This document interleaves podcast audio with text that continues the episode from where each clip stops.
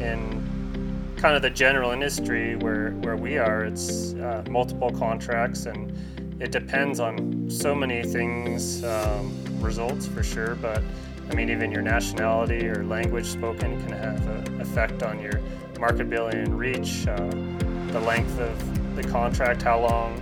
I mean, for me, there's been a lot of value. I've worked with same companies for a long time, and there's a lot of brand identity, so I may have more value to a brand as opposed to someone who's ridden for a different bike sponsor every year for the last five years. And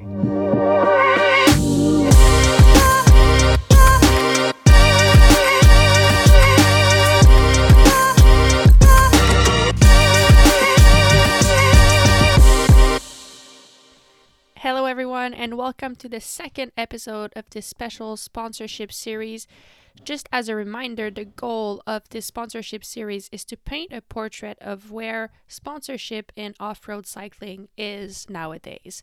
And the first, it's a four part series, and the first part is on athletes. So, the first episode of this athletes parts was with Payson McElveen. You might want to go back and listen to it. Payson has some really really interesting insight on how he does it, how he's been able to build a great career for himself. And this particular episode, this second episode, is with someone who has been able to stay relevant in the sport for a very long time. So, Jeff Kabush is a initially was a cross country racer. He raced on the World Cup. He's been to three Olympic Games, and to me, to me, what's interesting about Jeff is the experience that he has. So when he was racing on the World Cup circuit, he was racing for bigger teams.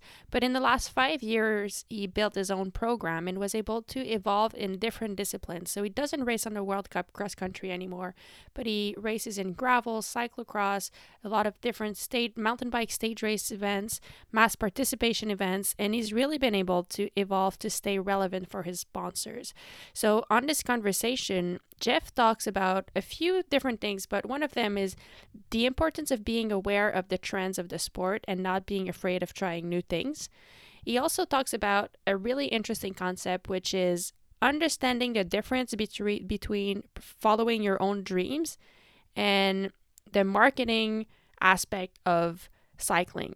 So understanding that the marketing aspect may be the things that are important to pursue to make money that can in turn in return sustain the pursuit of your own dreams. So um, jeff talks about that in much more eloquent way. So i'll just leave you to the conversation i had with him. Again a huge thank you to jeff Kabush for sharing his experience with us. And without further ado here's the conversation i had with jeff Jeff Kabush, thank you for being here today. Yeah, no, fun to see your face and talk. Uh, been fun watching you guys battle it out uh, this year. I'm sure it's been been tough, but good to catch up. Yeah, it's really cool to catch up. Thank you, and especially for this conversation, I'm excited to talk to you because um, what I'm trying to do is see where sponsorship in cycling and mostly off-road cycling, where it's going, how it has changed over the years, how how athletes need to evolve and all that and all of that. And i think you're in a position where you've been in the sport for so long. You've been in big teams. You've managed your own program. You've seen it all. You've seen it changed and you're still being able to uh, make a career out of it stay relevant. So i think your perspective and your input is so um, so interesting on that subject. So i appreciate you being here. Um, and I guess the first question, which uh, is a super open question, so you answer as, as you wish, but I think uh, it's an interesting one. Um, how do you see your role as a professional athlete these days? Yeah, I mean it's it's evolved. Like you said, I've had a long career. I mean, I started before the internet, um, so yeah, that. Well, uh, what year did you start racing? Well, early '90s, I guess, and then okay. I was going to school, and I mean, I'd say I got my first quote unquote professional contract where you could say I was making a living after 2000. Um, okay. But yeah, that's the year I went to Olympics and kind of, you could say, became a professional. I mean, I had uh, support before that, but yeah, I mean, back then it was really simple being a professional athlete. You just rode your bike, mm-hmm. raced, and went back home, and that was about it. And your value, yeah, was really based on your results, and those results led to ads in magazines and interviews and visibility um, for your sponsors. But man, it's it's a complicated role these days. I mean, yeah, I think one thing as far as being professional, it's like hard for athletes to separate your own personal goals as an athlete and then uh, the marketing goals, which is the reason you're getting paid. And so, I mean, yeah, these days, um, running my own program, so it's, I mean, marketing, and then there's value I provide in R and D, testing products, and giving feedbacks, and of course, showcasing the products and sharing no, the knowledge and social media, and um, hopefully, yeah, being a role model and speaking out on social, environmental, and it's like yeah, being an, an entrepreneur these days, and there's something you can always be doing a better job at, um, which mm-hmm. is challenging um, as a yeah.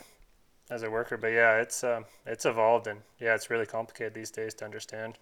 It's a pretty complex role. Um, and can you talk a little bit? I mean, you've talked a little bit about it, but having been on a bigger team and now running your own program, program, can you talk a little bit about the maybe the advantages on both sides, or what's harder about um, maybe running your own program? Like, how do you see those things, um, and how does it affect um, the performance if it does? Yeah, I mean, I think when I was much more focused on my own personal athletic goals, there was a huge advantage to being on a factory team because you, you could focus much more on your performance and the team took care of the sponsorship. There's a bit of negotiation. Usually it was for a, a singular contract with the team, which you had to negotiate and maybe a few small sponsors. Um, so it, it, was much simpler life. And now as an individual athlete, um, yeah, the work is, is nonstop and it's, um, as an individual individual athlete, I'm not surrounded by uh, the team support. So it's um, yeah, contract negotiation, parts ordering, being my own mechanic, creative director, sponsor communications, and so as you know, like yeah, the the job is never done, and the the list to, to do list is is never ending. So it's um, but I really enjoy that. I mean, I've always enjoyed the sport. You're always learning and and growing as an athlete and a person. And I mean, used to say that yeah, being an athlete equips you for the real world, but now these days, man, it's like so many skills. Even the last five years as I've transitioned, you know, web developer and creating wow. content and and all that kind of stuff. Uh, you really pick up a lot of skills. And the mo- the biggest thing, I mean, it's always been about building relationships in the industry, which has really helped me in my whole career. But uh, it's even more important as an individual athlete. And I mean, I really enjoy having the direct uh, contact with some of my partners and and being able to keep my pulse on what what their goals and align them with my goals and um, see how mm-hmm. we can mm-hmm. work together. Yeah, I guess that's a good point. Relationships and and all of these things. I mean, would you say from your generation you're one of the last that's still doing it professionally? Um, do you, like what do you? I I'm, I mean I guess so, but do you feel like there's other people that are still doing it at the at the same level and and what I'm wondering is like it's you've had to adapt. You've had to like start. I mean, you invented yourself as a web developer. You've like doing all these things, but um, I mean, how one how and then like do you still feel like results still have a place like are they still important despite all of these other things that you need to add to your curri- curriculum yeah i mean there's still there's not many guys from my generation for sure i think uh, Decker, Carl Decker might be the only the guy left, but I mean, I've lucky. I think I'm lucky. I've been able to involve. Just, um, I guess I look at it uh, a bit like investing. I've really diversified myself, and I'm, I'm lucky I can cross over a lot of disciplines and do a lot of relevant things for my sponsors. Um, you know, I built my career as an XC racer, but I've been able to transition into a bit of enduro and gravel and cyclocross along with the XC and endurance. And that's been really important to I think keeping my career alive and and the value I can bring. But for sure I still see I mean I have the platform for my past results so they're not as important uh, these days but it's sure important to keep their relevance. I think uh, winning is still like the the purest form of validation for for products out there. Um, so I mean, I I'm just competitive and love the racing and still enjoy the competition. I don't know if I'd you know take enjoyment out of it just being a influencer ambassador. So, um, but yeah, I mean, I've been lucky. I've been able to diversify from my initial focus as an XC rider, and uh, that's been a big part that I'm able to continue mm-hmm. racing because I'm able to cross cross so many disciplines and provide value to my sponsors. I think it, it also probably goes back to what you were saying early on about having your personal dreams and what you have to do to have a job. And both are like dependent on each other, but you need both if you actually want to keep going, if you want it to be sustainable, I guess. Because if you, I, I, guess if you had banged your head around uh, like on the wall and just kept racing XC, maybe you wouldn't be here anymore. So do you feel like that that's a big part of it? Yeah, I mean, I think it's being aware of the industry and the trends is a big part of being a professional athlete. I mean, it's an incredible accomplishment these days to be, say, top 20 in an XC World Cup, but the marketing value has really decreased just because of the the state of the industry and the media. And um, there's such a diverse set of events now that, yeah, to provide value to the sponsors. I mean, um, I mean, I've been lucky. I think as the industry and the products evolved, I mean, um, it used to just be pure XC bikes and pure downhill bikes, and now these short travel, full suspensions bikes are really a big part of the industry, which is perfect for events I do like BCBR and, and Downieville. So I think it's a bit I've been lucky in the right place in the right time and had a diverse enough base that I can kind of evolve as an athlete into these these spaces and I think that's a big thing being aware of where the industry is going and what is coming into the industry and is going to be marketed and people are going to be investing in, in the marketing of those products and being able to adjust. I mean, another like gravel has obviously mm-hmm. become really popular segment and as you're aware, e-biking is a huge part of the industry now and I mean, seeing you've evolved and added that into your you know roster of things you can could provide as an athlete. Yeah. So I guess being open-minded a little bit to how the industry is changing and finding ways and how you can uh, you can do that. Um, without without like being a sellout either. So that's like that's also the no, well yeah. And, and I'm not saying you're you are like it's just it kind of a, it's a balance, I guess. Well, it's a lot. I mean, it's a lot easier for me at this point in my career because I'm I'm focused on the more on the marketing goals, and it's yeah, re- really a challenge for younger athletes who have you know Olympic aspirations and these massive personal goals to balance chasing those those goals, which you know require 100% commitment, mm. and balancing it with some of the the marketing goals of the partners. So it's balancing yeah those personal goals and uh, where you can find support for those personal goals and um, being flexible enough to, to work with the marketing goals of the partners if you want to make make a living as an athlete. Yeah.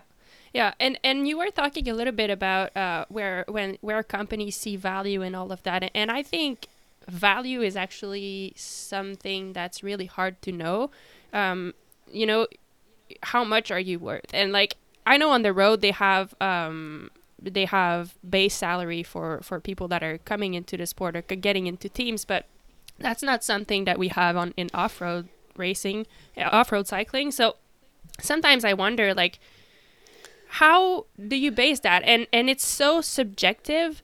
It's so subjective to each and every person like how much an athlete uh, is valued. And and it's such a wide range as well. Like i think some people barely make ends meet where and others are making a lot of money and they can be making it can they can be the same level athletes but just doing so many different things so what's your opinion on value and like how do you value yourself as, as an athlete for example yeah, I mean that's really challenging for something someone new coming into the, the sport. I think as far as like minimum salaries as an idea, it sounds great, but it's extremely challenging to apply to the industry. I think like say like the NHL, you're a player and you, have so many goals and assists and you have a, a value to the team based on your skills and say in the world tour um, on cycling, it's yeah, you have a singular contract and you have a role role to play, and it's a bit more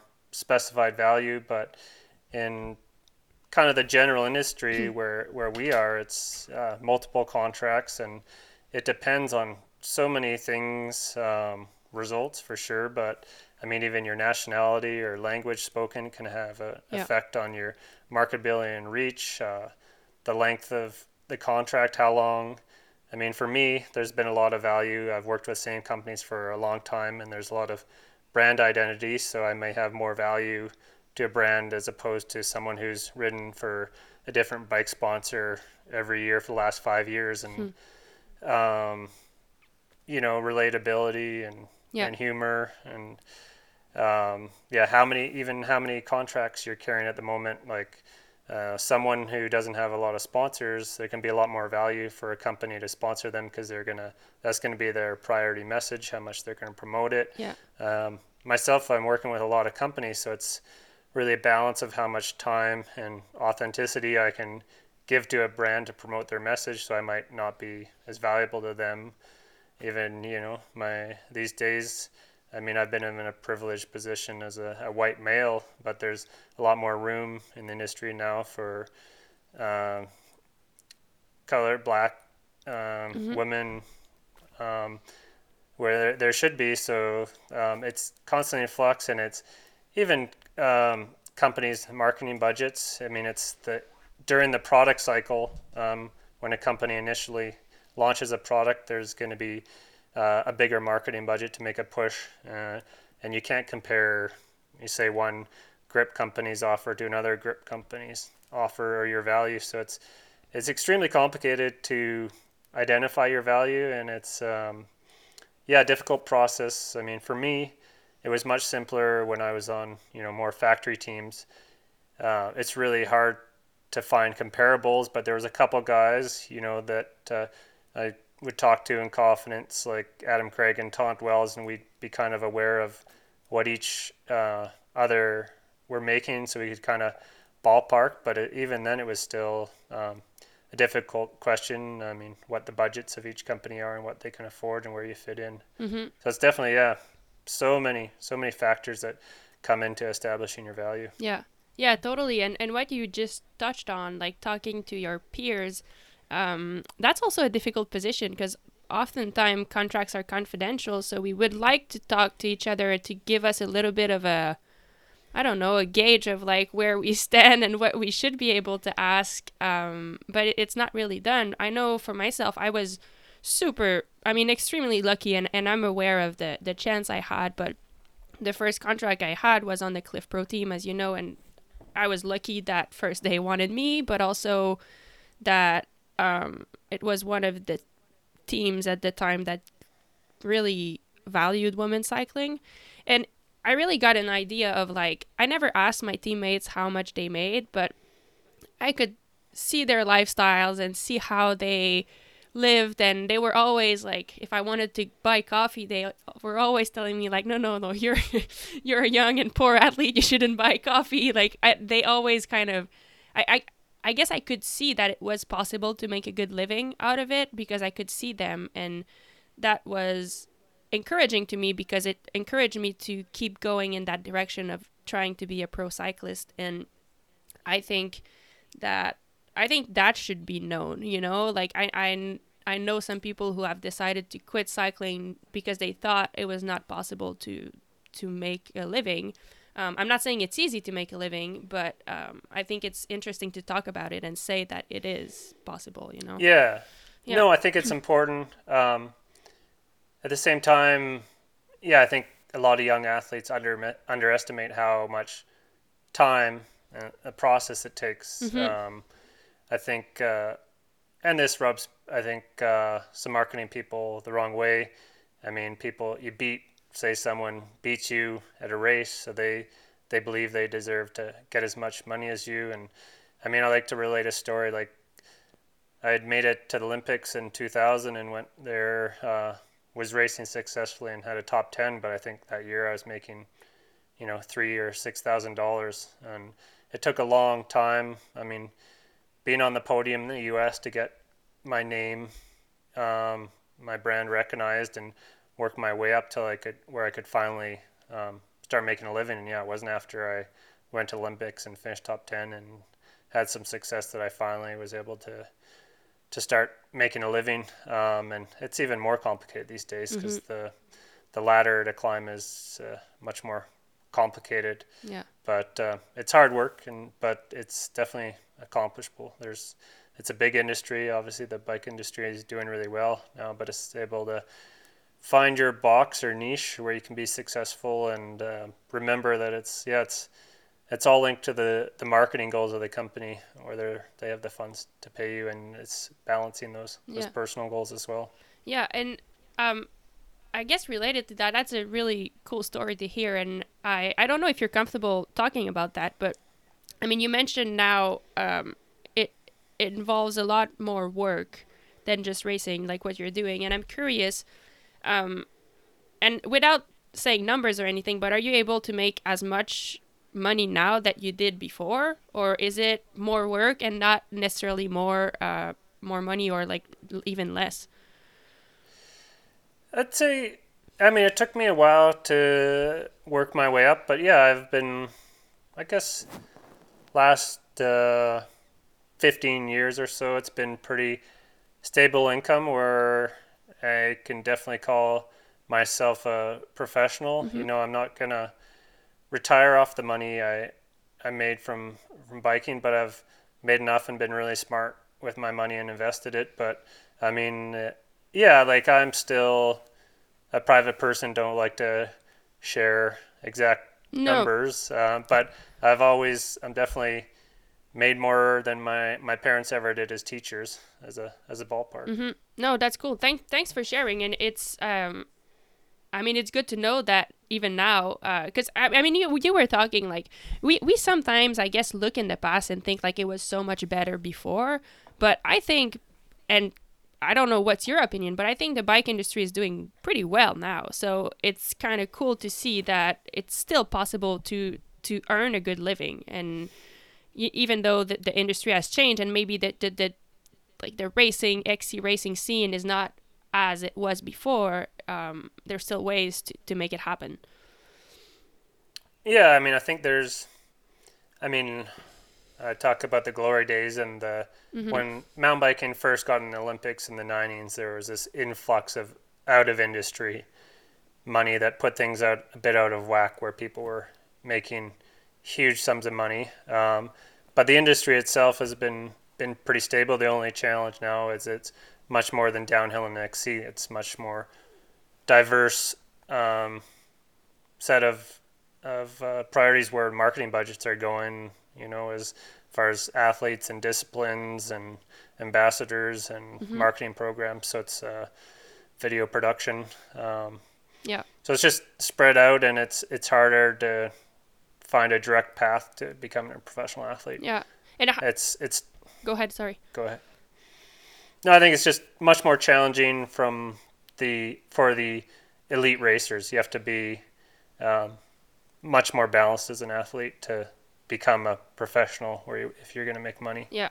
And and then like do you um I guess like that's that's an I have two questions related to that, but uh, I have to start somewhere. But um, how do you feel? Like you mentioned, like it's so diverse, uh, different disciplines, different people that are into it. I, I guess with the advent of social media, it's easier easier for it's possible for anyone to have a platform now, whereas before you had to be really good at what you did. And I'm not saying those people who have a platform they're really good at what they did. They do, but it's just not uh, specific racing or or s- stuff like that. So, how do you feel uh, competing for contracts like from the same marketing money with uh, people like that that come from just completely different background and do completely different stuff, but still com- still competing with the same same money, you know, same budget.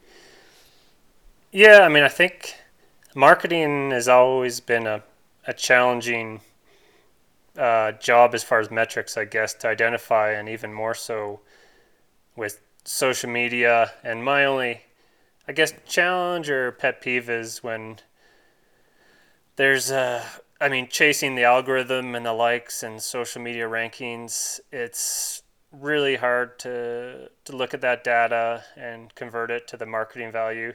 I mean, I think it's amazing job that uh, a lot of different people do on, on social media and YouTube. I mean, it's just uh, something I don't choose. Uh, it's like everything as an athlete. I mean, social media is is hard work if you do want to do it well and and be authentic. I mean, I always have a soft spot as an athlete for for the value and the platform that that that gives gives products. Um, but there's a lot of cool content out there, uh, and it's it's tough for the marketing departments to determine the value of all those different things. And, and at the end of the day, it just comes up to a judgment. Um, mm-hmm. I mean, I I just hate having to be a, a salesman. Uh, I like to what I do to speak for itself. So I'm not gonna really f- fight for a contract if I have to really convince someone of my value. And I'm just in a, in a privileged position that I have a really nice platform and work with some some really long term relationships or have a lot of cred- credibility with those. And I think that's the biggest thing. Mm-hmm. I mean, for young athletes, is um, those relationships take time too, and um, the marketing people are real people. And uh, I mean, yeah, advice I give is never ask for the world in the first first conversation or email. You got to build that relationship uh, before you start mm-hmm. asking for the world. Yeah, yeah, definitely. Um, and and do you feel like, and I don't know how much fact based what I'm saying in, is is is, but do you feel like the European market is is similar, or do you feel like over there racing is a lot more like quote unquote important than than it is here? And and do you feel like, if so, um, North Americans having to do all of these? I'm not saying having to do, but like being encouraged to do all of these other content creation and social media stuff. Do you think that um, kind of contributes to kind of making the gap between North American racing and European racing even bigger? I do feel uh, the European market is still a bit more quote unquote old school, focused on results, and they value that a lot more. And and that's probably driven by the consumers over there. I know much more into the, the racing, much more central to the culture over there. I mean, it's always been a challenge as a North American athlete having to travel across across the, the ocean, as you know, mm-hmm. multiple times to the very Eurocentric industry. Um, but yeah, that's it's been uh, tough balance. I'm sure. Like as I mean, as the sports evolved, I mean, cyclocross I used to do in the the USGP days in the US, and that was the center and great marketing and all you need to do. But now with the advent of you know the live coverage and streaming and the growth in the World Cup and the coverage over there, it's it's you're not going to make a living racing cyclocross in North America, unfortunately, and have to shift shift things over there, which is is always a challenge for North America. And yeah, I mean it's a challenge, I'm sure, for yourself to balance the North American marketing goals along with those those personal goals with with cyclocross. Mm-hmm. Yeah, no, it it is. It it is, but at the same time, um, yeah, I guess it's similar to what you said. Like for me, it's part of. I also yeah, I have my personal goals, but I also know that all the marketing goals are what allow me to follow my personal goals. So I have to balance that. Uh, just just as you said. Um, okay, I won't take too much more of your time, but there's one thing that I I wanted to ask, and uh, you touched on it earlier, talking about where you're from uh, can influence also your value and and stuff like that. Um, how do you feel about how, how has being Canadian influence your career in that in terms of like income and value and all of that do you feel like it's been beneficial or that it has brought challenges sometimes or like um yeah how do you feel about that i mean i think right now in my career it's a big advantage but it's definitely a challenge when i was starting as a as an unknown canadian the us national series NORBA series was the big central focus and as a canadian i'd be on the podium a lot but just not get the attention. So it took me much longer to build my name recognition in the U.S. and to to get a, a, pay, a paid contract. Um, but then, I mean, after I had a lot of success, uh, I mean, being being in Canada also has advantages as my identity, and luckily, you know, British Columbia is one of the biggest mountain bike destinations in the world. So as far as as content, people love to see that. Mm-hmm. And luckily BC bike race is one of the most influential, you know, state mountain bike stage races in the world. So I feel incredibly lucky to have that in my backyard and uh, lots of cool areas to ride and, and share Yeah. share riding and, and content from BC is is definitely uh, beneficial right now. But I mean, yeah, like like you know, um, the U.S. is a massive market, Mhm. and you can win Canadian nationals, which can have minimal impact for sure compared to being U.S. national champion is is much more valuable, and it's yeah a bit of bit of give and take for where your your sponsorship comes from and where the marketing has Mm-hmm. happens. Yeah, definitely. I mean, I, I guess it's uh, being aware of th- that it can be a disadvantage, but also trying to capitalize on what it can bring you, um, on the advantages of that and your identity, as you uh, as you said, and you've been able to do that quite well. I feel like. Um, Yeah, I think it's important to be self-aware as an athlete of, you know, um, where you're from and what people identify with and enjoy. Um, you share sharing as an athlete, and um, I mean as well as yeah, being aware of the sponsors you're working with and the marketing goals. Um, I think that's what some people, like you said, fail to, fail to recognize. They're um, solely focused on their personal goals and um, aren't aware that uh, doing something more, a few more uh, things for their sponsors lead to that support and and allow you to pursue those those personal goals as well. hmm Yeah. Um, all right. I guess I guess I have one more question for you, and I guess it's it's a simple question. These days, do you think it's easier for it's easier to make a career by winning races or by being really good with social media, as a as a bike racer? That's a really tough question these days. I think the I mean the simplest thing is is winning bike races. Um, it's much more complicated algorithm on social media, but you cannot you can't win races in isolation anymore these days. Um, Yeah. You have to um, yeah raise your profile and be able to tell a bit of a story about winning those races. So it's um, it's challenging these days, but it's um, something you have to work at like anything else. hmm Yeah, and I think I, I I kind of agree with that. Um, I think I think the racing is still the foundation of all of it. You know, uh, it's really cool to be able to have that platform and work with the sponsors and all of that. But I think the platform is often based on. I mean, if you want to make it as a racer, I think that the, the that platform is often based on the results and how you can be relevant in a certain uh, industry. You know. I think I think a lot of a lot of your credibility will come from your performance as an athlete, but if you want to have a sustainable long career, you have to do more than than the results. I think that's the thing. I mean, my career probably would have been over a long time ago if uh, the only thing I had was results. Yeah, cool. Thank you, Geoff. Um, did you have anything else that you wanted to share on that subject, or that you feel I, I didn't touch, but that's important to sh- talk about? Uh, I think the only thing you like noted was the use of agents in in our sport, and Yeah.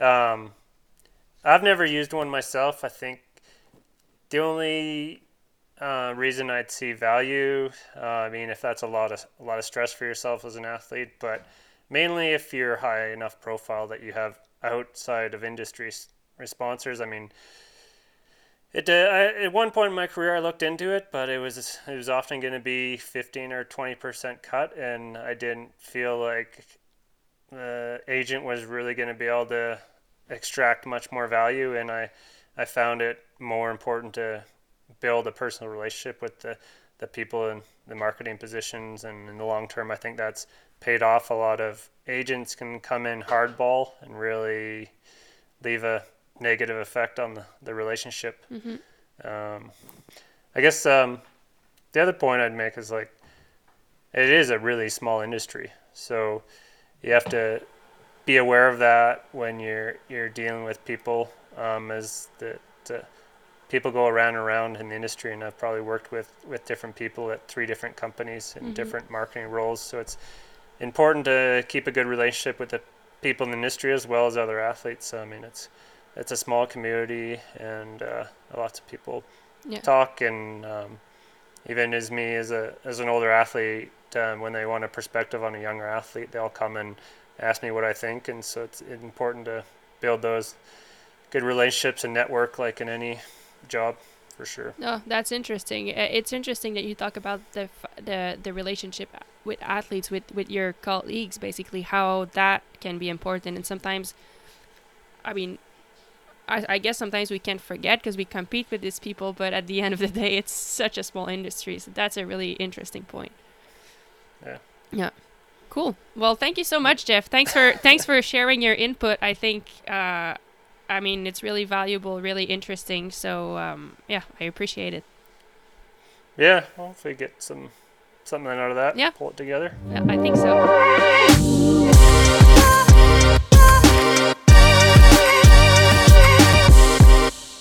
Once again, thank you so much, Geoff, for participating, for sharing your wisdom and knowledge with us. Um, before we go, I want to give you a little bit of an excerpt of what's coming up in the next episode with our next guest, who comes from a very different segment of racing. So she is basically the best ultra endurance slash bike packer cyclist in the world. Her name is Lael Wilcox. Um, you'll hear more about her in the episode, but I find it really interesting because she comes from a, as I said, a different segment of the industry. So she comes with a very different perspective on sponsorship and what it's taken for her to make a career out of her sport. So I let you hear a little bit about Lael. Thank you again for listening. My name is Magalie Rochette. You've been listening to the Fever Talk podcast, and see you next time. Like, that's cool, but I never thought any of this stuff would make money. You know, I was just like purely doing the things that I thought were important, and then I was so broke that it hurt. But I'm like, it's my life, and I'm working so hard at like minimum wage to pay for racing.